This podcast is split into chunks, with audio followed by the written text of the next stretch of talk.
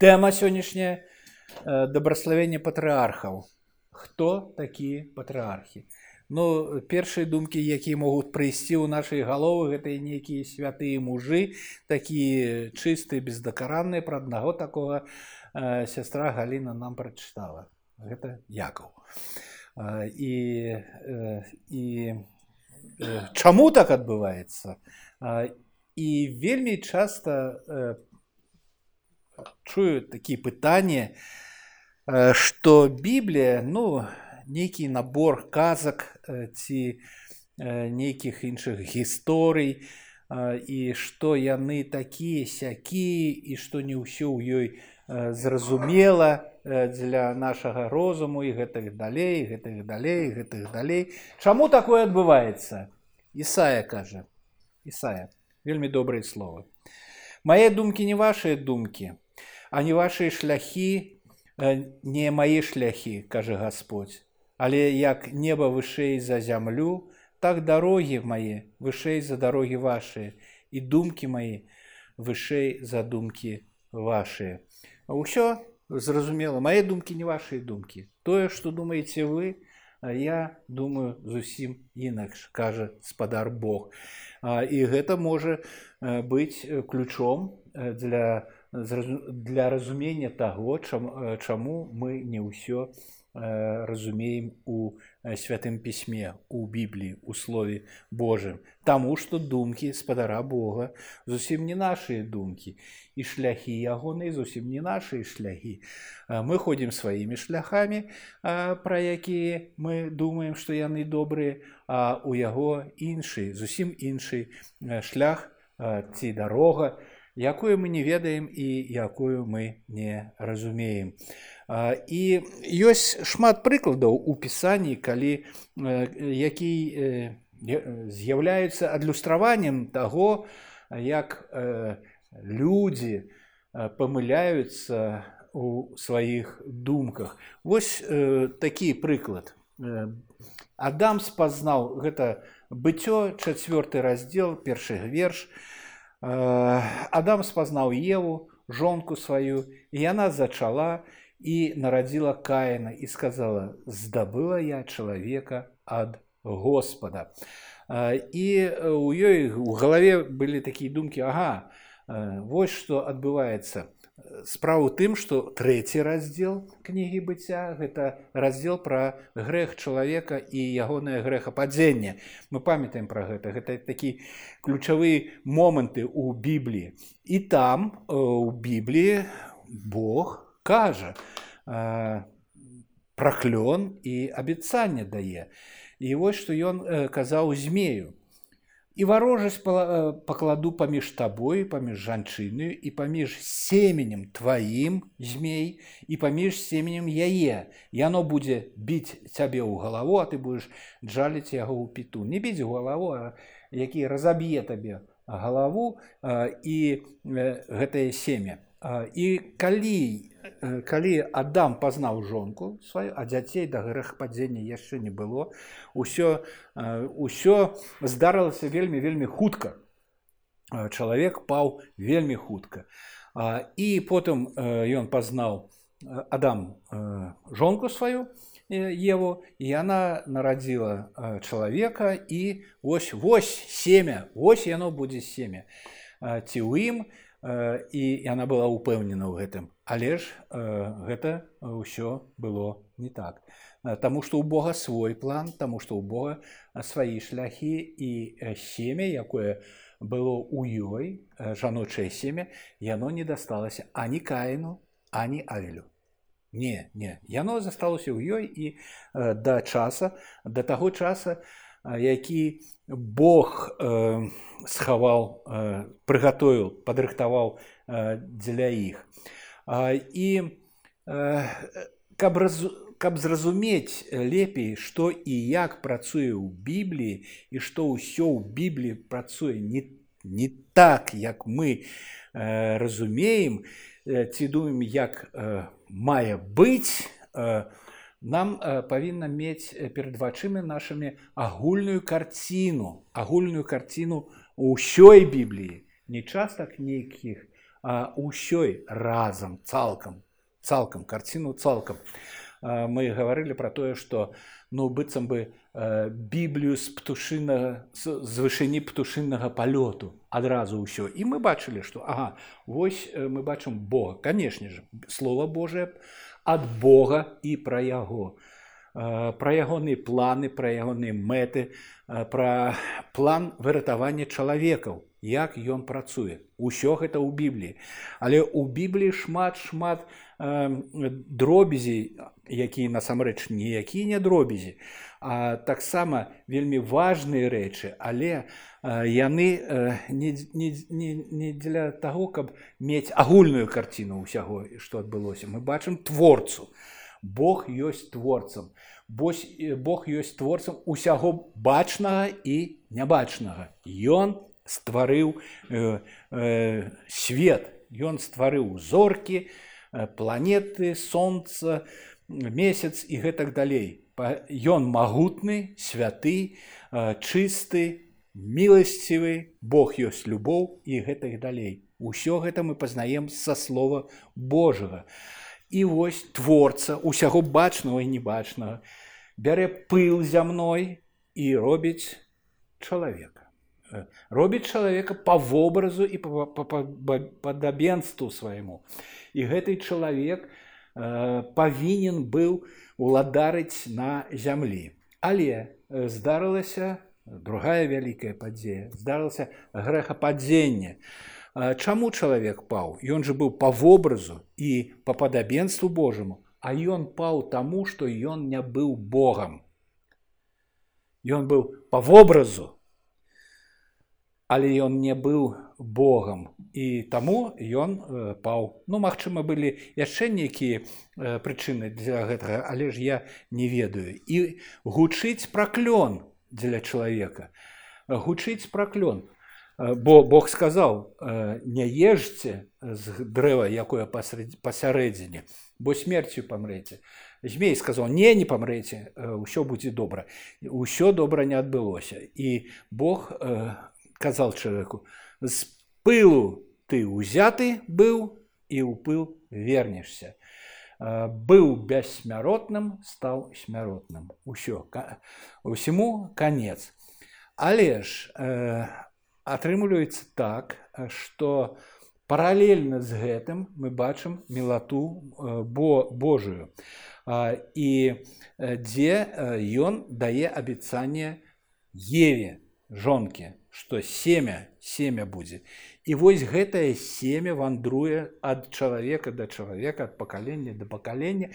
Але э, яно э, яно рухаецца не так як мы э, лічым э, мае быць а зусім э, па, па, по-іншаму семя не трапіла у каіна семя не трапіла у аіля і вось што мы бачым. Мы бачым у слове Божым паводле лукаша гэта про род Ісуса Хрыста. Мы чытаем Ісус, пачынаючы сваё служэнне быў гадоў 30 і быў як думалі сын язэпаў і леў.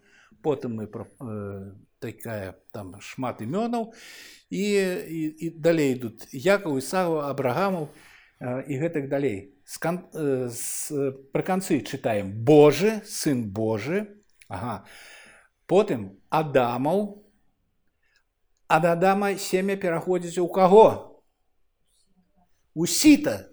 Сіф сцііт розныя напісанні.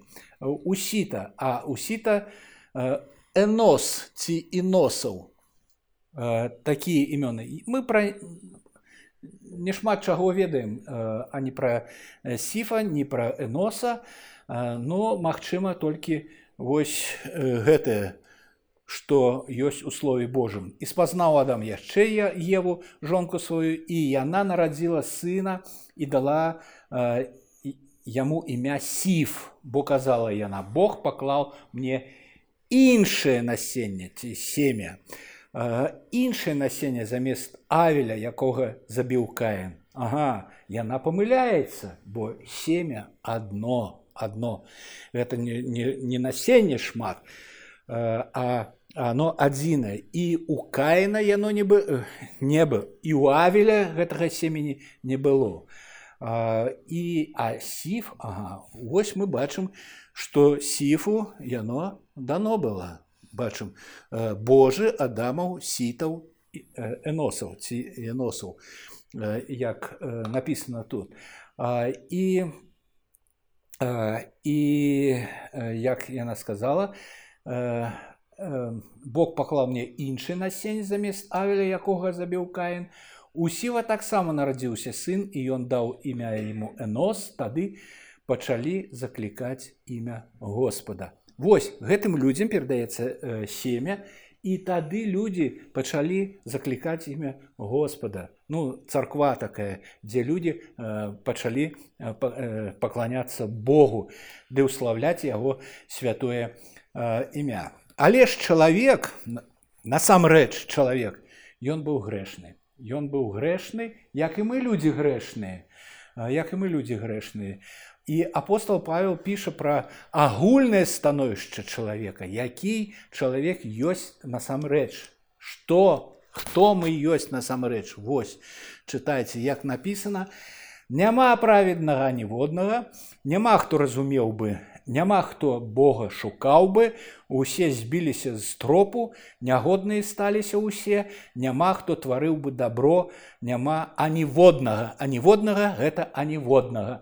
І калі мы э, думаем, што патрыархі гэта былі такія святыя людзі, не аніводнага слова Божае кажа аніводнага аніводнага калі ўсе вінаватыя перад Богом калі ўсе грэшнікі тады э, тады яны калі яны грэшнікі яны падпадаюць под установу Божую якое якая была само самага пачатку. Вось яна перед, перед вашими вачами что мы читаем а мы читаем жудасныя словы.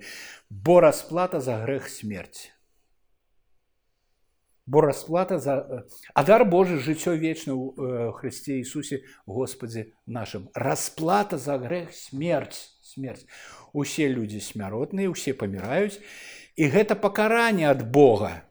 Расплата за грэх смерць. Усе зграшылі а няма безгрэшнага аніводнага усе маюць памярэць. Але нягледзячы на гэтае Бог не знішчае чалавека. Ён мог бы раз і ўсё і няма людзей. Не не ён выбірае сабе людзей і ім перадаецца семя. Пасля потопу людзі сышлі з арарадскіх гор, туды ў Бабілон прыйшлі, пасяліліся там і атрымалось так, што ўсе сталі паганцамі. Забылі ўжо, хто там прослаўляў імя Бога, хто не ўслаўляў, усе сталі паганцамі. Фара, айцец Абрагама, таксама ён жыў там на раке, як пішацца ў гэбрэем пасланні. І ён быў габрэем, не, ён быў паганцам, паганцам. І з гэтага паганства Бог паклікаў э, Абрама і сказаў: Абрам, Абрам, ідзі ў зямлю, э, у тую, якую я пакажу цябе, э, і ў табе благаславяцца ўсе народы. Я даю табе семя семя у табе у, у, э, у, у, у, унутры цябе і яно потым павінна перадасться камусьці а у яго сара і яны ўжо такія ўзрослыя яму 100 год ей 90 а трошачки раней не, не было дзяцей і тады э, сара э, жонка габрэя такая с хітрынкай была ну так хай табе рабыня гэтая народзіць сына і нарадзіла. І што яны нарадзіла? Бог сказал не семя адаме семя ў табе не, не, не, не, не там не ў гэтым ізмаіле а у цябе а чалавек думает правародства ізмаіл першы першанец першын так ці не? Канешне першанец першы сын абрагама таму сёння мы маем на бліжнім усходзе канфлікт.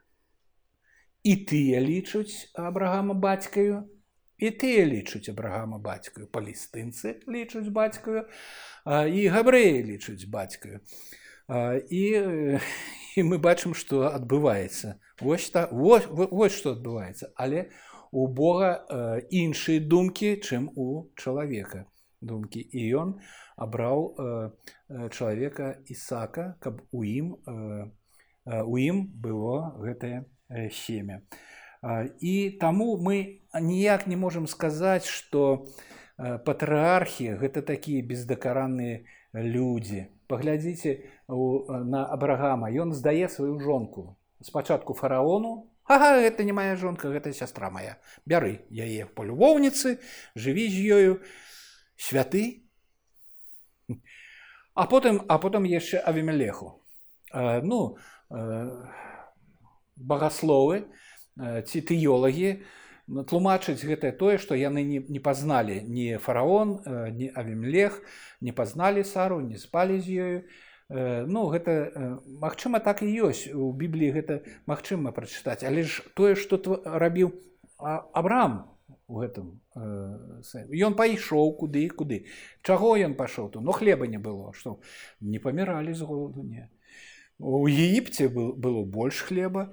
Але ж і у палесціне людзі жылі не пайшлі туды дзе дзе ну як куды мы ідзем там дзе рыба шукае дзе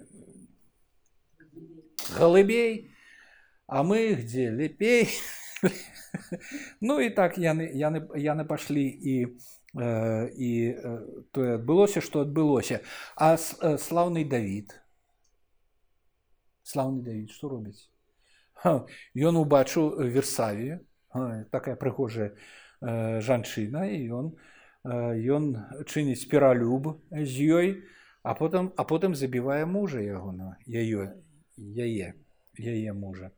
І ўсё гэта ўсё гэта мы кладзем на, на, на гэтую агульную карціну каб каб каб каб адбілася тут перад нашымі вачымі што толькі мілата Божая толькі мілата Божая. Няма ніякай святасці ў нас няма ніякай чысціні ў нас у чалавеках. Мы грэшнікі только толькі мілата і святасць спадара нашага Ісуса Хрыста. А і семя перадаецца таму, каго выбраў Бог, каго выбраў Бог. І вось што мы бачым пра Ізмаіла ці не Ізмаіла. быццё 21 раздзел 12 верш мы чытаем. Але Бог сказал абрагаму: не засмучайся за хлопчыка і рабыню тваю, ва ўсім што скажа табе сара слухайся голасу яе бо у ісаку назавецца табе семя.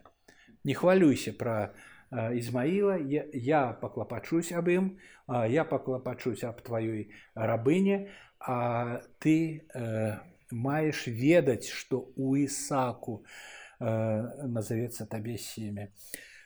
Ізмаіл адагары і Ізмаіл лічыў і палестынцы лічаць, што яны нашчаднікі зямлі палесцінскай, а зусім не габрэі. Далей, а далей цікавей ўсё падзеі цікавей ды цікавей. У Ісака было два сына. Два сына. Мы чыталі перад гэтым страгаліна нам чытала гэтую дзіўную гісторыю, дзіўную дзіўную гісторыю. Мы бачым двух сыноў. Старэйшы Ісаў, а малодшы Якаў. Першы выйшаў чырвоны ўвесь, як скура, калматы, і далі яму імя Ісаў. Потым выйшаў брат ягоны, трымаючыся рукою сваёю запятку Ісава і дадзена яму імя Якаў, а ісаку было 60 гадоў калі яны нарадзіліся. Ісаў паляўнічы як мы ведаем а якаў э, сынок пестунок. Так як кажуць не? Сынок пестунок э, э, мамачкін любімчык. Так так яно і было. Э, бо слово Божае нам піша пра гэта. Ісак любіў ісава бо дзічына была да смаку яму, а Рэбека любіла Якова. і згатаваў якаў страву а ісаў прыйшоў з поля стомлены і сказаў ісаў якаву дай мне паесці чырвонага чырвонага гэтага бо я стаміўся. Ад гэта дадзена яму імя эдом але якаў сказаў прадай мне цяпер жа сваё першародства якаў я такі жук. Прадай мне цяпер жа ну айсаў такі просты хлопец просты зусім просты паляўнічы сказаў вось я паміраю што мне з гэтага першародства? Што мне з яго давай дай паесці хутчэй все забыліся на гэтые а потым 20 27 раздзел. Тая дзіўная гісторыя што галіна чытала як рэбека і якаў зрабілі такі, такі подлог падман і гэтак далей і гэтак далей гэтак далей. І што ж такое зрабіў ісаў дрэннага? Ну, паляўнічы. І што зрабіў дрэннага якаў? Відавочна. Тым не менш гэта словы апостола паўла. Як і написано якова я полюбіў а ісава зненавідзеў што неправда ў бога? Не гэтага быць не можа мы не разумеем. Мы мы не разумеем чаму Бог робіць гэтае ці гэтае мы не разумеем. Але Бог святы ён ведае што ён што ён робіць і як ён робіць і мы ну, гаршэчнік гаршок не можа сказаць гаршэчніку чаму ты мяне зрабіў такім чаму ты меня зрабіў такім чаму я чаму я такі а не такі Бог творца. Ён э, мае рацыю і ён ведае, што ён э, робіць. Мы у смірэнні э, маем прынимаць тое, што ёсць там. Там. А, а потым э, гэтая гісторыя, калі рэбека рэбека і якаў э, падманваюць бацьку, бацька дае дабраславенне якаву, і потым як у, у як это на пяту і збег ад гнева брата свайго паляўнічого бо хто ён ты маменькін сынок ён не можа су супрацьстаяць паляўнічаму і он уцёк. Уцёк там доўгая гісторыя гэта яна па-за скобкамі э, нашай гісторыі застаецца але ж калі ён ужо вяртаўся да э, іса адбыліся вось такі э, э, падзеі застаўся якаў адзін.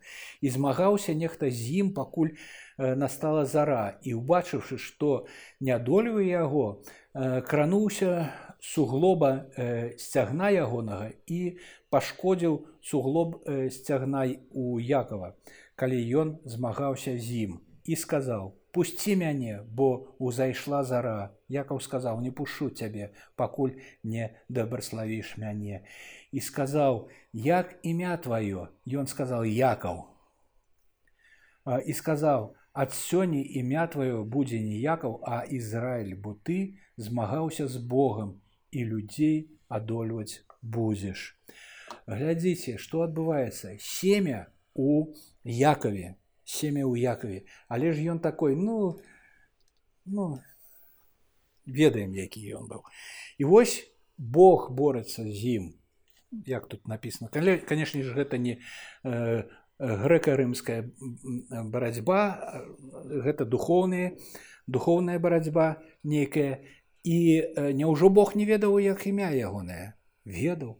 Але ж гэта гэта э, такі такі момант калі э, калі якаў э, павінен быў прызнаць верхавенства таго з кім ён бароўся і супраць каго ён стаяў. Як імя тваё? Ён ведаў канешне же гэта гэта прыніжэнне і якаў пагадзіўся на гэтае прыніжэнне і, і казаў якаў я якаў якаў дабраславі мяне дабраславі упершыню ў жыцці ён сказаў праўду бацька пытае ой як імя тваё? Я ісав я ісаў что что з гэтага? Не не вось і і і вось ён кажа я якаў якаў все ад гэтага часу ты будзеш ізраілем 12 каленаў ад яго будзе 12 каленаў але семя не ва ўсіх 12 будзе семя будет у кім, э, кім-то з адным не, не ва ўсіх. І ўся гэта гісторыя ўся гэта ну конечно же мы, мы мы ведаем что у ізраіля былі там быў любімец такі якому ён каляровыя каляровыя адзення даў а семя не быў не зусім нет зусім нет і ўсё і тыя усе браты забойцы яны 11 згадзіліся забіць аднаго. Гэтыя забойцы і у адным з гэтых забойцаў было семя абецанае і таму я хочу сказаць браты і сёстры сябры Бог думае зусім не так як мы. Таму что ну я не ведаю як як гэта сказаць. Грэх ёсць грэх. Маленькі ці вялікі хто зграшыць у малым як піша якаў зграшыць ва ўсім ва ўсім вінаваты перад усім законам. Штосьці такое малюпасенькае зрабіў ты вінаваты ва ўсім. І много зграшыў таксама вінаваты перад законам. Усе мы вінаватыя перад законам. Але ж у Бога у Бога ёсць некія э, свае думкі свае думкі. э, часам мы знаходзім іх э, на старонках святого э, пісання і гэтых далей. Але ж у что важное для нас? Калі Бог э, выбирае ён выбраў мы бачым что зусім патрыархі не тыя людзі пра як, я, з якіх э, пішуць іконы зусім не такія людзі звычайныя людзі э, і калі параўняць ісава і якова дык зусім якаў не, не лепшым не лепш за брата свайго выглядае. Тым не менш я ведаю что я чалавек грэшны. Я ведаю что я чалавек грэшны.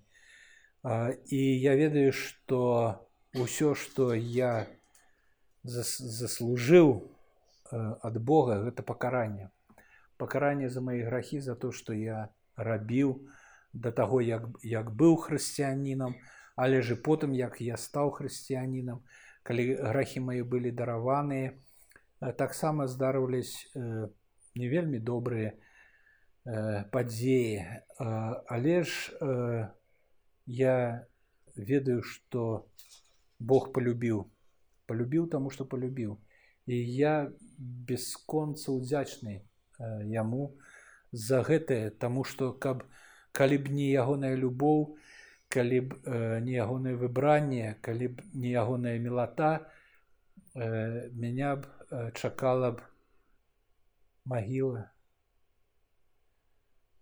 Гроб з якога няма выйсця акрамя як у пекла.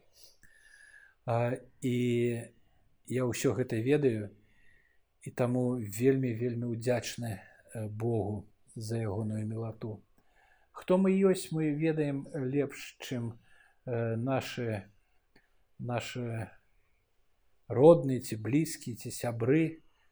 Таму что думкі наши не заўсёды бачныя ўсё ў наших сэрцах і мы разумеем гэта і мы прыходзім на да нашага збаўцы да нашага Бога э, са словамі удзячнасці дзякуй вялікі Бог! Дзякуй дзякуй табе за гэтую мелату за веру за тое что ты э, выцягнуў нас з гэтага э, рова пагібелі на э, і паставіў на шлях ісціны так мы сыходзім так мы спатыкаемся так здараецца штосьці але ж мелата твоя з намі милота твоя з нами тому что ты ёсць э, бог э, э, лю, ты ёсць любоў э, і дух святы э, пасланы табой ён побач з нами ён падтрымлівае нас і ён держы нас на гэтым шляху. Слава табе вялікі бог! Слава табе вялікі бог! За ўсё за ўсё что ты зрабіў для нас і гэта яшчэ адзін такі камень у не э, мазок у э, тую карціну э, якую мы малюем э, э, карціну біблія з вышыні птушынага палёту. Як каб мы разумелі што і як працуе. Працуе мелата працуе мелата і любоў Божая за ўсё яму будзе слава вялікім Богу айцу сыну святому духу. Амен